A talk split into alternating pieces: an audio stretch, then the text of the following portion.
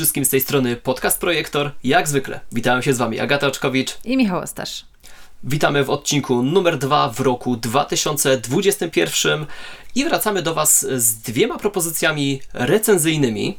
I mamy tutaj do czynienia z filmami, które pochodzą z totalnie dwóch różnych światów, są od siebie totalnie różne, ale jednocześnie mają na tyle podobieństw, że warto o nich powiedzieć w jednym kontekście, w jednym programie i w, powiedzmy, że w jednej recenzji. Mowa tutaj o produkcjach Locked Down od HBO Max i o produkcji Malcolm i Marie od Netflixa. To jest Projektor Podcast i zaczynamy.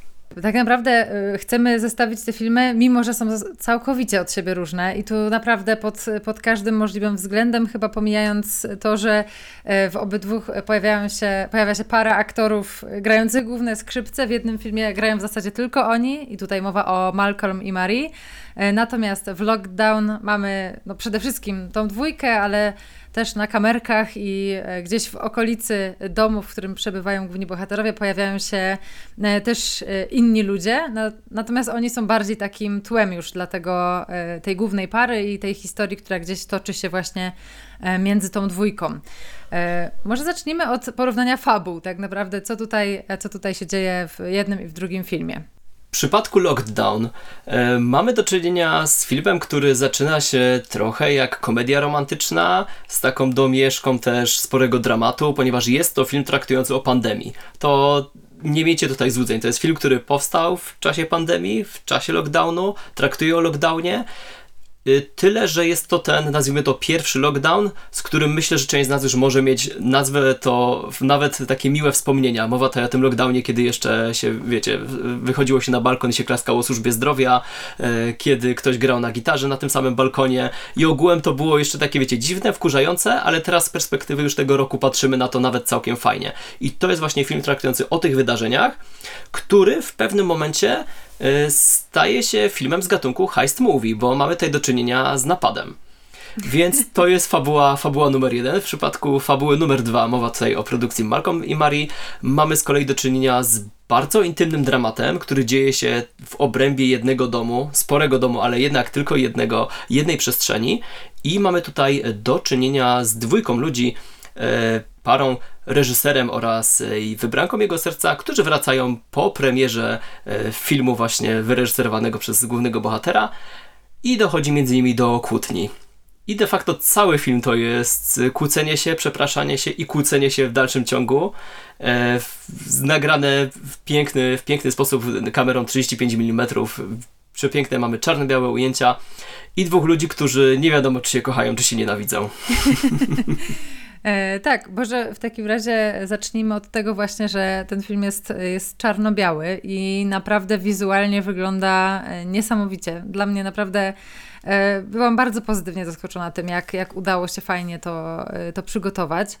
E, nie dość, że zdjęcia są właśnie czarno-białe i mają taki swój unikalny charakter, no to jeszcze tak naprawdę ruch kamery, praca kamery, wszystko tutaj super gra, cały wystrój tego domu, w którym znajdują się bohaterowie, no wszystko tutaj widać jest, jest przemyślane, też stroje, po prostu jak Zendaya wygląda w tym, w tym filmie, to też można powiedzieć głowa mała tak naprawdę.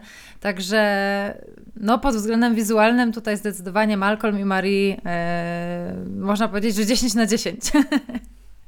Tak, pod tym, pod tym względem zdecydowanie wygrywają. Tu warto wspomnieć, e, że oba te filmy powstały właśnie w czasie pandemii, natomiast e, po Malcolm i Marie wydaje mi się, że to owszem, był pomysł, który na pewno zrodził się, myślę, że z konieczności tego, że teraz duże produkcje na pewno mają bardzo mocno pod, pod górkę, jeśli chodzi o ich realizację.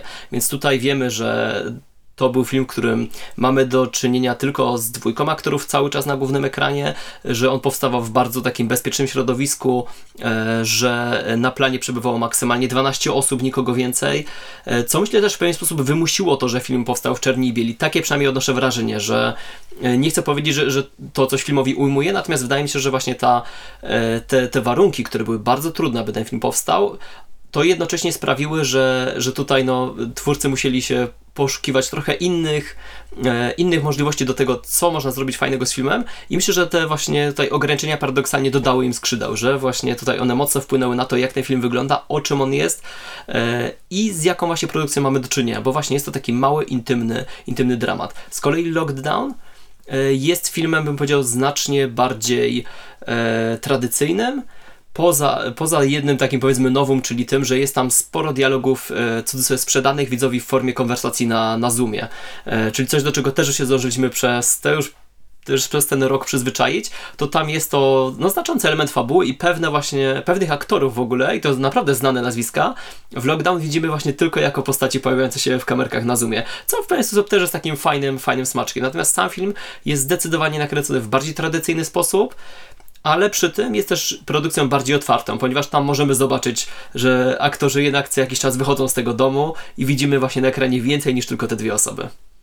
E, oj tak, no tutaj przy, w przypadku Lockdown mamy mm, właśnie taki, wydaje się, bardziej normalny film i gdyby nie to, że e, mamy te ujęcia z Zooma, z tych rozmów, e, czy no może, nie wiem, może właśnie nie dało się pokazać więcej postaci naraz, no to nie ma takiego poczucia, że ten film jakby powstawał też w jakichś specjalnych warunkach. No tutaj jakby to też jest głównym tematem filmu, także ciężko to jest oddzielić, natomiast w samej jakby w produkowaniu go, w tym jak wygląda, no to nie jest to jakoś szczególnie odczuwalne. Natomiast też muszę przyznać, że jakby nie wyróżnia się niczym za bardzo e, jakby ani zdjęcia, ani to jak, jak e, film został wyprodukowany, także oprócz tych zoomowych rozmów, które powiedzmy sobie szczerze nie są zbyt wysokiej jakości, także E, no to jest na pewno takie, e, takie trochę oczko puszczone tutaj do widzów. E, jest to zabawne, natomiast no tutaj zdecydowanie Malcolm i Marie to jest już taki artystyczny poziom bardziej. Natomiast tutaj mamy po prostu czystą, czystą rozrywkę, o ile można tak powiedzieć, ale o tym będziemy za chwilę jeszcze pewnie rozmawiać. Ja tylko dodam, kończąc tutaj ten aspekt, nazwijmy to troszeczkę taki techniczny, że mimo wszystko, ponieważ te filmy powstawały, tak jak co my mówimy, że na pewno była bardzo mocno ograniczona przy nich ekipa, ale także środki pieniężne, które zostały przekazane na te produkcje, e, bo tutaj mamy do czynienia z kwotami e, de facto jednocyfrowymi w przypadku obu tych filmów ale wbrew pozorom nie oznacza to, że te filmy wyglądają w cudzysłowie biednie. To naprawdę są normalne produkcje, które myślę, że gdyby na przykład powstały za dwa lata, kiedy miejmy nadzieję, już wszyscy będziemy zaszczepieni i będzie normalnie, to myślę, że wyglądałyby mimo wszystko bardzo, ale to bardzo podobnie. No tak, jeżeli ogólnie koncept by się nie zmienił, no to, y, to mogłyby wyglądać naprawdę tak samo. Także, także tutaj dużo nam to nie zmieniło. No ale dobrze, może przejdźmy do tak naprawdę chyba takiego klub programu, czyli głównych aktorów grających, e, grających w obu filmach. No i tutaj głównych tak naprawdę w Malcolm i Marie e, jedynych, czyli mm, w roli no, dziewczyny tego reżysera, o którym już Osti wspomniał, Zendaya. Czyli Marie. czyli Marie. Dokładnie w roli Malcolma mamy Johna Davida Washingtona. No i tutaj e, muszę powiedzieć, że ja nie jestem wielką fanką Johna Davida Washingtona, natomiast tutaj z Zendają myślę, że stworzyli mm, bardzo fajny duet, e, z czego oczywiście dla mnie e, totalnie wspaniała jest Zendaya i mogłabym na nią naprawdę patrzeć godzinami. Aczkolwiek mam taki dylemat po obejrzeniu tego filmu, czy przypadkiem to nie jest coś, w czym Zendaya czuje się bardzo dobrze. Nie wiem, czy po zagraniu w euforii, czy w ogóle e, może to jest jej, jej klimat, żeby, żeby takie rzeczy grać, no bo też w Spider-Manie też w sumie była trochę taka zblazowana i nie wiem jaka jeszcze, ale no delikatnie można było też odczuć tam takie klimaty. Natomiast tutaj, e, no rzeczywiście tutaj, tak jak w Euforii mamy jakąś historię e, z narkotykami w tle, no i trochę jednak wyczuwalna, wyczuwalne tutaj były podobieństwa między, między jej rolą w Euforii, a, a w Malcolm i Marie. No oczywiście Euforia to było tutaj dużo więcej do, do zagrania, do pokazania i trochę inny klimat tak naprawdę. Natomiast gdzieś wyczuwam tutaj te podobne nuty i zastanawiam się, czy to jest, to jest właśnie dla Zendai coś takiego, taka nowa normalność, coś, co jej się po prostu e, podoba, w czym dobrze się czuje. I ja przyznaję, że nie jestem aż tak dobrze zapoznany z jej filmografią, bo osobiście nie jestem tą osobą, która widziała Euforię. Widziałem za to dwa Spider-Many, gdzie wciela się w rolę Mary Jane. E, I tutaj nie odczuwam tego elementu podobieństwa. Natomiast zdaję sobie sprawę, że faktycznie może to być pewna, pewnego rodzaju pułapka Dani, że to właśnie będzie ta młoda, trochę dziwna, zblazowana dziewczyna, troszeczkę tak jak jest z Robertem Downey Jr., że on też, nieważne czy jest Iron Manem, e, czy Sherlockiem Holmesem, e, czy młodym prawnikiem, który wraca do swojego e, miasteczka w filmie Sędzia, to zawsze mimo wszystko jest tą samą postacią, która jest po prostu Tonem Starkiem.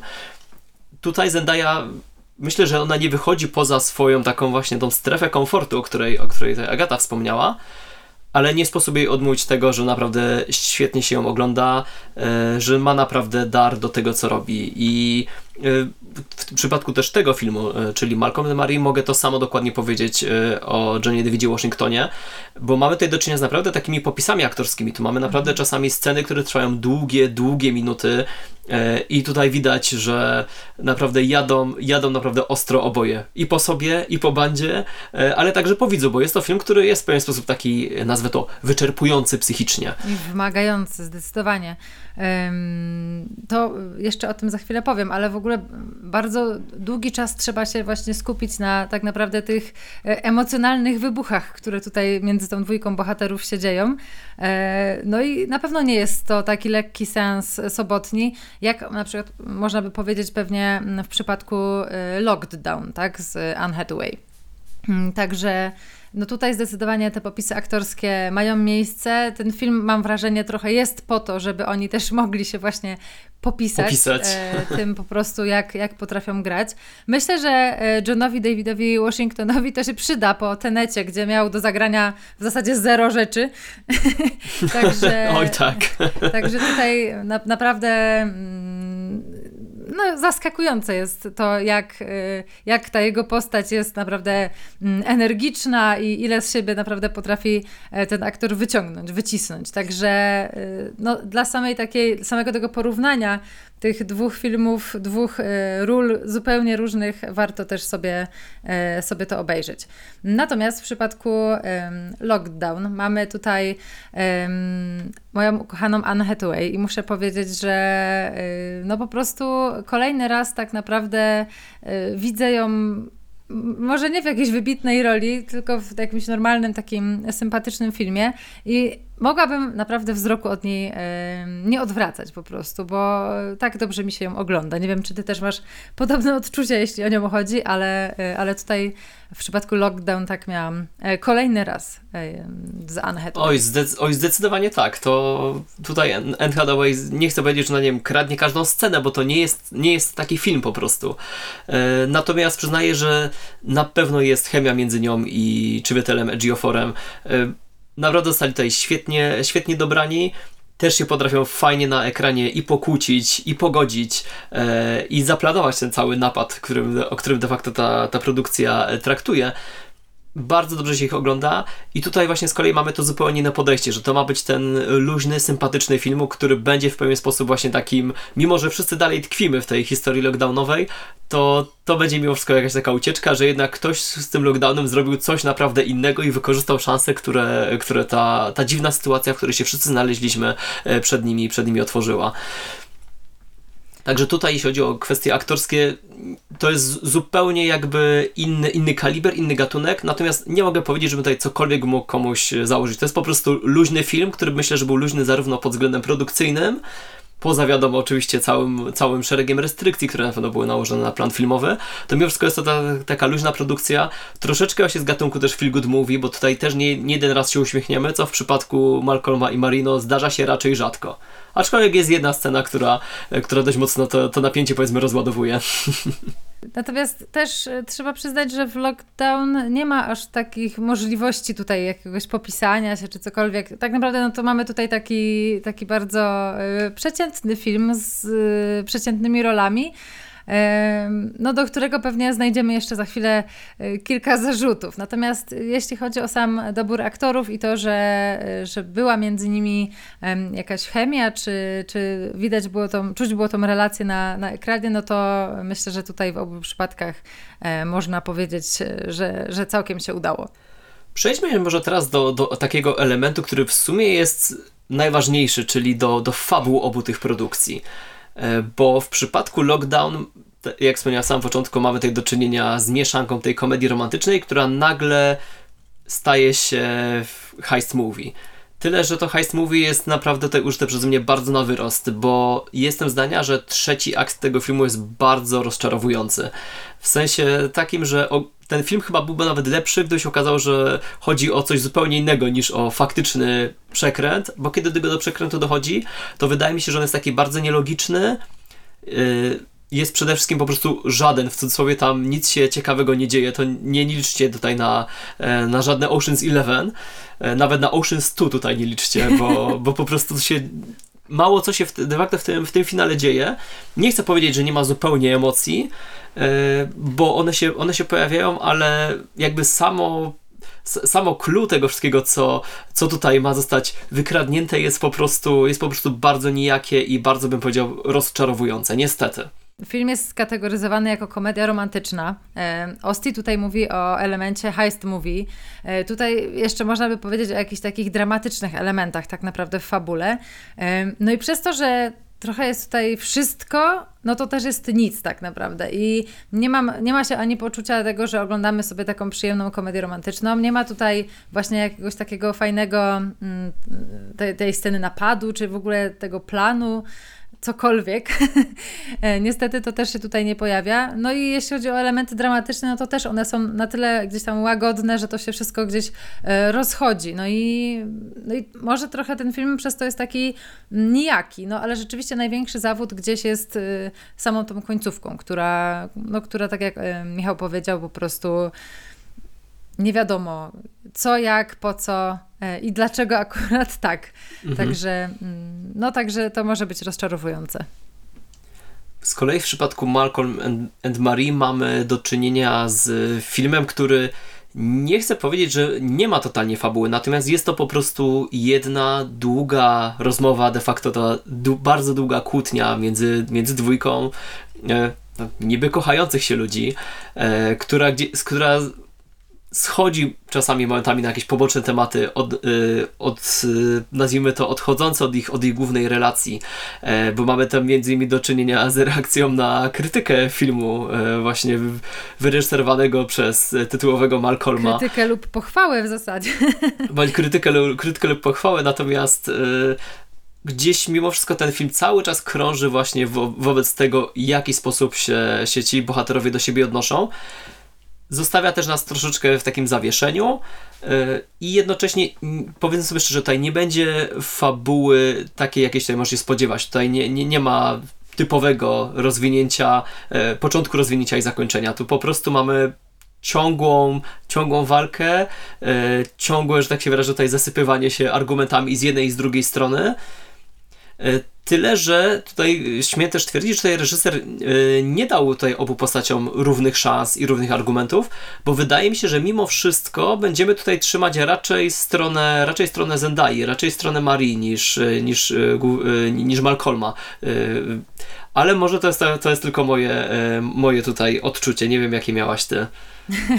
Ja jestem zawsze po stronie Zendai, natomiast rzeczywiście, y, no może po prostu jej postać wzbudza gdzieś tam, no bardziej można się z nią y, utożsamiać, y, gdzieś jakaś empatia bardziej się włącza tutaj po jej stronie, no bo też trochę, no powiedzmy sobie szczerze, trochę jest taką ofiarą tego wszystkiego. Nie, nie wiadomo, czy ona sama się czuje tą ofiarą, czy rzeczywiście nią jest, czy też z takiej perspektywy to oglądamy.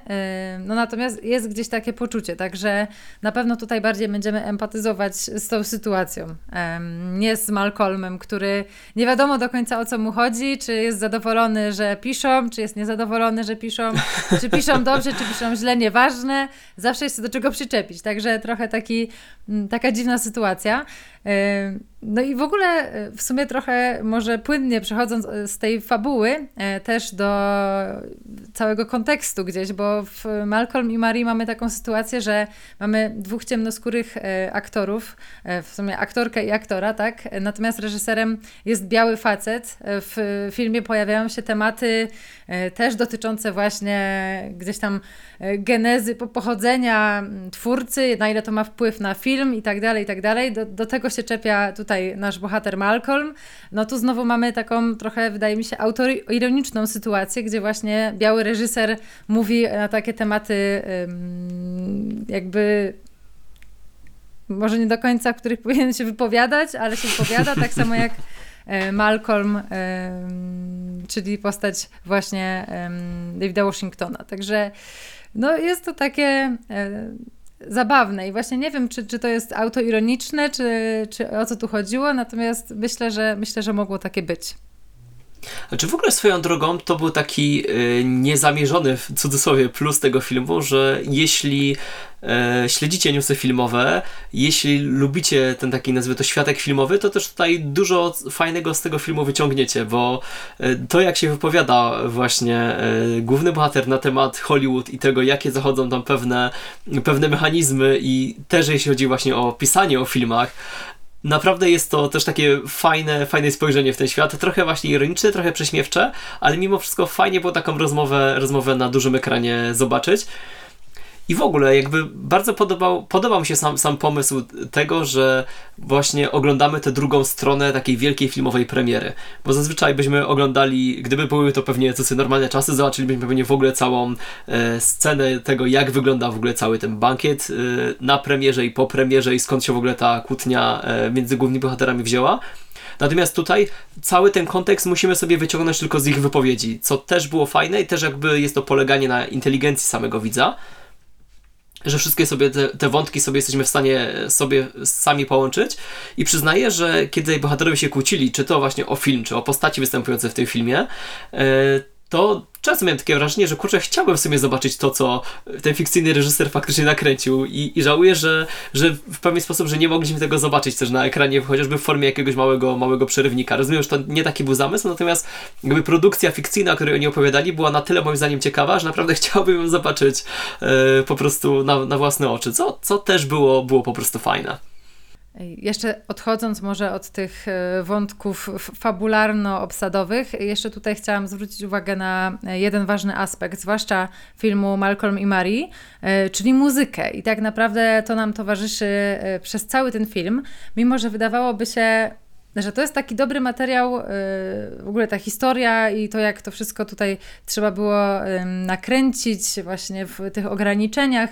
Wydawałoby się, że to będzie taki dobry film do długich takich scen, jakiejś ciszy czy czegoś takiego. Natomiast y, w filmie towarzyszy nam muzyka w zasadzie, mam takie poczucie, że prawie cały czas, y, głównie jazzowa, także fajnie się to wszystko tutaj w, w ten klimat w, wpasowuje.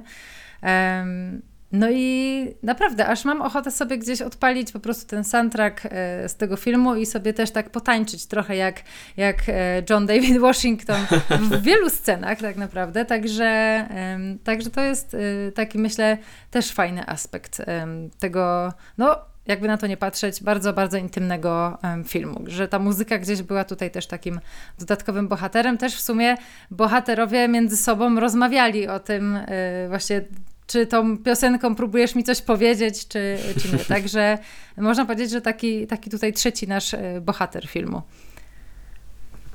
No i myślę, że to na pewno też był ten element, który o wiele bardziej z tego filmu w cudzysłowie wystawał, niż na przykład w przypadku Lockdown, gdzie mamy też jedną scenę, gdzie powiedzmy muzyka nam opowiada o emocjach głównej bohaterki, ale to dosłownie tylko jeden, bardzo śmieszny, ale dosłownie jeden moment, kiedy ta muzyka jakoś dawała o sobie znać, bo szczerze mówiąc, totalnie nie pamiętam, jak Locked Down brzmiało. Totalnie tego nie pamiętam i no niestety też jest to w pewien sposób nie, zasługa może reżyserii całości, że jest to film, który jest właśnie taki bardzo bezpieczny, yy, sympatyczny, ale mimo wszystko bezpieczny, właśnie bez żadnego szaleństwa, bez ani chyba jednego ujęcia, które bym w jakiś sposób bardziej zapamiętał. I trochę szkoda, bo w przypadku Malcolm i Marie mamy do czynienia z samym Levinsonem, który nie jest super doświadczonym reżyserem. Nie jest to nazwisko, które jest powszechnie znane. Pomijając e, oczywiście, ojca. pomijając, pomijając tutaj e, oczywiście kontekst, kontekst jego ojca, czyli e, Barry'ego Levinsona, między innymi reżysera e, Rainmana czy Good Morning Vietnam. Ale jeśli chodzi o, sam, o sama Levinsona, mamy tutaj do czynienia z twórcą y, Euforii, czyli tego bardzo popularnego serialu HBO, którego nie oglądałem, ale jestem świadomy jego istnienia. Natomiast umówmy się, nie jest to nazwisko, które jest y, powszechnie kojarzone przez wszystkich. W przypadku Lockdown jest to film y, Doga, Doga Limana. gościa, który nakręcił m.in. moje ukochane Edge of Tomorrow, który nakręcił Swingersów, pierwszego Borna, Mr. and Mrs. Smith, to mamy naprawdę do czynienia z super utalentowanym reżyserem, e, który ma zarówno doświadczenie w małych produkcjach, czyli właśnie takie jak Lockdown, jak i w wielkich blockbusterach. I gdzieś niestety jego głos moim zdaniem tutaj zupełnie nie wybrzmiał. Może taki był zamysł, że to miał być po prostu jakiś super zwykły film, gdzie po prostu mamy kogoś, kto, kto lubi takie właśnie wyzwania reżyserskie, bo mimo wszystko nagranie filmu w czasie pandemii jest dużym wyzwaniem, nie przeczę, ale no po Dagu Limanie spodziewałem się niestety o wiele, wiele więcej. A powstał tylko sympatyczny film, ale taki, który mógłby nakręcić w cudzysłowie każdy reżyser.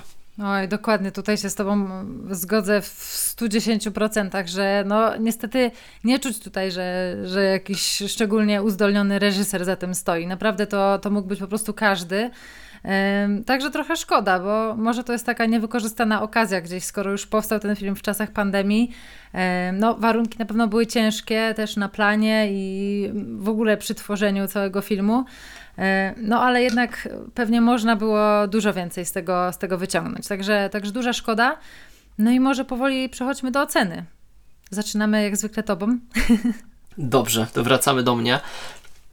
Wystawiamy oceny dla obu filmów na raz, ok? Tak się umówmy. Okay. E, to w przypadku Lockdown na tę chwilę e, wystawię temu, e, temu filmowi ocenę 5 na 10, ale e, z możliwością w cudzysłowie zmiany tej oceny za jakiś czas na 6 na 10 e, bo nie byłem w tym filmem zachwycony po jego, zaraz po, po zakończeniu seansu domowego, ale przyznaję, że mimo wszystko gdzieś e, bardzo dobrze mi się na tę dwójkę głównych bohaterów patrzyło, oglądało i, i, i kibicowałem ich śmiałemu planowi, który, którego wykonanie powiedzmy może nie było jakieś brawurowe, ale ale po prostu jakoś tak się z tymi postaciami jakoś po prostu na, nazwę to zaprzyjaźniłem, że, e, że, że, cieszyłem się, że cieszyłem się po prostu na, na to, co ich też w pewien sposób spotkało co, i po prostu było to, było to w porządku, dlatego da, daję 5 na 10 za, za tę taką powiedzmy właśnie, nie wiem, obojętność, za nie do końca wykorzystany e, potencjał i za ten trzeci akt, który po prostu mi się nie podobał. Natomiast e, mimo wszystko jest to film, który po prostu jest sympatyczny, który właśnie można sobie obejrzeć w weekend, w piątkowy wieczór e, i można też złapać tę nostalgię za, tą, za tym pierwszym lockdownem, co też jest w pewien sposób dziwnym, ale mimo wszystko plusem. W przypadku Malcolma i Marii będzie, będzie na odwrót. Tutaj daję 8 na 10, ale z możliwością taką, że za jakiś czas ta ocena spadnie jednak do 7 na 10, bo tu mam wrażenie, że mamy do czynienia z takim właśnie filmem tak trochę jak Species of Omen, że jest to coś, co byłoby właśnie fajnie obejrzeć w kinie studyjnym, coś, co byłoby fajnie obejrzeć na festiwalu, ale przez to, że się to ogląda e, na Netflixie, to boję się, że niestety o tym filmie za niedługo wszyscy po prostu zapomnimy i tego się niestety obawiam, że mam tutaj do czynienia z dwoma świetnymi występami aktorskimi, e, z filmem, który właśnie jest mały, intymny, ale to chyba jednocześnie tyle. W tym momencie jeszcze jestem pod wrażeniem, ale czy będę pod tym wrażeniem za dwa tygodnie i czy będę w ogóle pamiętał jakoś bardziej o tym filmie, na przykład powiedzmy, nie wiem, w czerwcu? Wydaje mi się, że nie. E, no, możesz mieć tutaj dużo racji. To ja może zacznę e, od Malcolma i Marii. Dobrze mówisz y, z tym, że właśnie fajnie byłoby to zobaczyć y, rzeczywiście w jakimś kinie studyjnym. Zaraz się kina może y, otworzą, studyjne na pewno, także mogliby to puścić. No niestety raczej to się nie stanie. Um, tak, ale to takie marzenie ściętej głowy. Natomiast tak, jeżeli chodzi o moją ocenę, ja tutaj nie daję na wyrost ósemki. Myślałam, trochę się biłam z myślami właśnie tutaj, jeśli o to chodzi. Natomiast zostanę przy takim 7,5, więc trochę kompromis tego, co ty powiedziałeś. Natomiast postaram się nie zmienić już tej oceny, y, przynajmniej do kolejnego seansu, jeśli taki się wydarzy. To, co spowodowało, że gdzieś daję tutaj mniej, to to, że po prostu mam takie poczucie, że jakoś bardzo dużo gdzieś do tej całej konwersacji y, ogólnej, globalnej nie, nie wnosi ten film. Także gdzieś jest, jest fajny właśnie pod względem swoim wizualnym, natomiast. Yy, no, czegoś mi tutaj zabrakło, żebym oceniła go na, na bardzo dobrze. Także, także zostaje to 7,5. a jeśli chodzi o e, lockdown, no to tutaj e, piątka, może być piątka z plusem za Anne Hathaway, która, y, która naprawdę od wielu lat się, się nie zmienia i świetnie się ją ogląda na ekranie. Widać, że ona w takich e, filmach też czuje się dobrze, że, że lubi też po prostu, jak ludzie są weseli, rozerwani, jak, jak oglądają e, taki po prostu e, komediowy film z nią. Także, no także tak, 5, 5,5. No niestety ten film ma po przemyśleniu więcej tak naprawdę minusów, gdzieś jakichś rozczarowań niż, niż plusów, e, ale tak jak Michał powiedział, bardzo przyjemnie się go ogląda mimo wszystko i e, no i jest dobry po prostu. Na taki piątkowy, sobotni wieczór, gdzie mamy ochotę po prostu obejrzeć coś, e, coś co, z, z czego się pośmiejemy, gdzieś tam jakąś nutkę nostalgii poczujemy rzeczywiście za tym jak to było w czasie pierwszego lockdownu. Myślę, że to będzie taka, taka fajna, nie wiem czy fajna, ale taka pamiątka gdzieś yy, dla ludzkości. Jak ktoś będzie chciał sobie przypomnieć, no to rzeczywiście można sobie e, obejrzeć ten film i poczuć, że kurczę, kurczę tak rzeczywiście było. I, yy, no i tutaj dużo rzeczy nie jest przesadzonych. Może, oj, oj tak. Może cytowanie wierszy gdzieś tam na ulicy do sąsiadów yy, to jest trochę przesada, ale pewnie komuś się zdarzyło. Paradoksalnie prędzej jeszcze raz sięgnę po Lockdown niż po Malcolma i Marie, żeby obejrzeć, powiedzmy, nie wiem, w ciągu najbliższych dwóch lat. To myślę, że prędzej, prędzej bym, sięg bym odpalił właśnie Lockdown, żeby sobie, co sobie przypomnieć, jak to było. Miejmy nadzieję, że już dojdzie, do, dojdziemy do tych czasów, że, że po prostu będzie, że ta pandemia będzie tylko wspomnieniem, do którego będziemy wracać, a nie w dalszym ciągu naszą rzeczywistością. Mm, ale właśnie wydaje mi się, że ten taki nazwę to, nie wiem, kronikarski charakter w pewien sposób tego filmu też jest jego niebywałym plusem, mimo i że jest to produkcja, którą tutaj oceniliśmy za słabszą od tego, co oferuje w tym przypadku Netflix. Także akurat w tym pojedynku między HBO a Netflixem no, wygrywa duże czerwone N. Ku naszemu zdziwieniu. Ku naszemu zdziwieniu, dokładnie tak. Ale to nie jedyne filmy, które ostatni, ostatnio oglądaliśmy. E, w zeszłym roku kultywowaliśmy taką tradycję, żeby mówić tutaj o filmach, które po prostu w ostatnim e, czasie oglądaliśmy, które gdzieś nam wpadły w głowę, więc tutaj tych kącik tego, co ostatnio oglądaliśmy, uważamy za otwarty, także jeszcze parę minut, które nam tutaj zostało programu, możemy poświęcić właśnie na te produkcje, które gdzieś nam właśnie wpadły wokoło ostatnimi czasy. I Agata, co ciekawego oglądałaś, bądź też e, czy serialowego, czy filmowego? Tak, no u mnie zdecydowanie kącik serialowy jest bogatszy, także, yy, także tutaj może opowiem o tym, e, co ostatnio odkryłam. E, dorwałam się do e, Amazon Prime i w związku z tym pierwsze moje kroki tutaj y, powędrowały w stronę serialu Modern Love, y, który y, jest już z 2019 roku. Natomiast no, niestety nie miałam okazji go jeszcze zobaczyć, a słyszałam o nim bardzo dużo dobrych rzeczy. To jest, to jest taki serial, który bazuje gdzieś na felietonach z New York Timesa o właśnie takiej współczesnej miłości. No i mamy tutaj osiem odcinków, każdy opowiada inną historię. No i muszę powiedzieć, że naprawdę y, oczywiście są słabsze i są mocniejsze odcinki, natomiast y, gdzieś w każdej tej historii można odnaleźć y, cząstkę siebie, gdzieś tam za serduszko te historie łapią, także y, naprawdę warto, myślę, y, sobie zobaczyć. Yy, tak, natomiast trzeba mieć dostęp do Amazon Prime. Yy, nie jest to jeszcze tak popularne jak Netflix i HBO, natomiast myślę, że warto spróbować. Okej, okay. a czy coś filmowego jeszcze widziałaś, czy tylko e, ciśniesz seriale? Głównie cisnę seriale, natomiast e, też takim fajnym e, odkryciem, odkryciem sobie, nie odkryciem, bo już o tym filmie słyszałam dawno, natomiast obejrzałam sobie Francis H. no i muszę powiedzieć, że to, to był taki super film o takim normalnym życiu, za którym teraz tęsknimy i aż on też był w ogóle czarno-biały, tak jak Malcolm i Marie. E, no i jeszcze bardziej w zasadzie zatęskniłam za tą normalnością, za tym, żeby gdzieś pójść do knajpy, spotkać się z kimś i no i gdzieś tam, żeby to życie toczyło się do przodu po prostu, a nie tylko siedzieć przed Zoomem e, i, i toczyć rozmowy, czy to w pracy, czy po.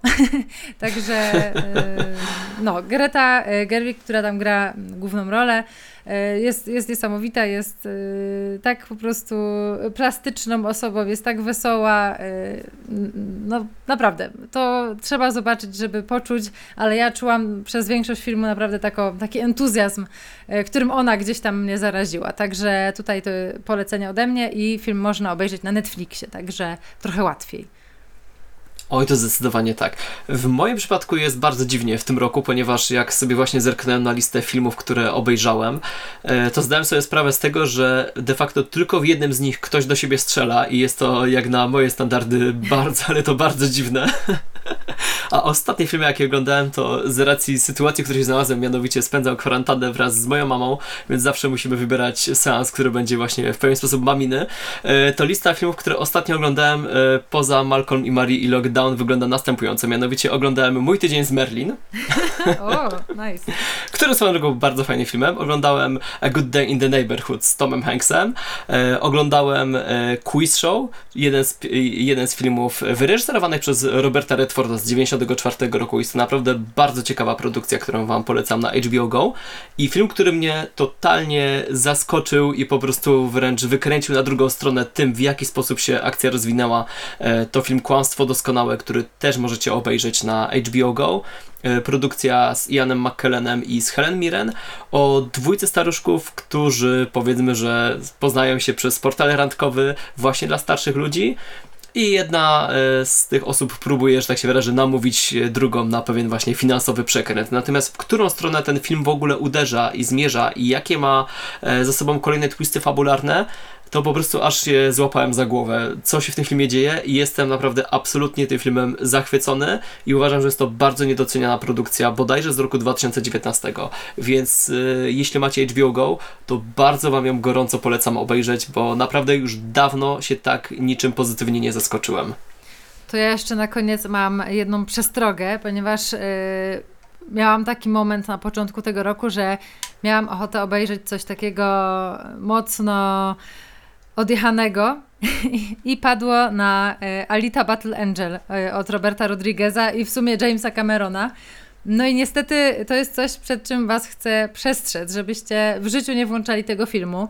E, Widziałam pozytywne recenzje e, tej produkcji i zastanawiam się naprawdę, czy oglądałam ten sam film, co ci ludzie, e, bo no jest, to, jest to produkcja, przy której naprawdę rzadko tak mam, ale miałam tak, że po prostu z żenady gdzieś odwracałam wzrok w stronę sufitu, myśląc, czy na pewno chcę kolejną minutę oglądać ten film. E, No i ostatecznie obejrzałam go do końca e, i uważam to za swój sukces tego roku, po prostu, że, że przebrnęłam przez to, e, ale naprawdę nikomu tego filmu nie polecam.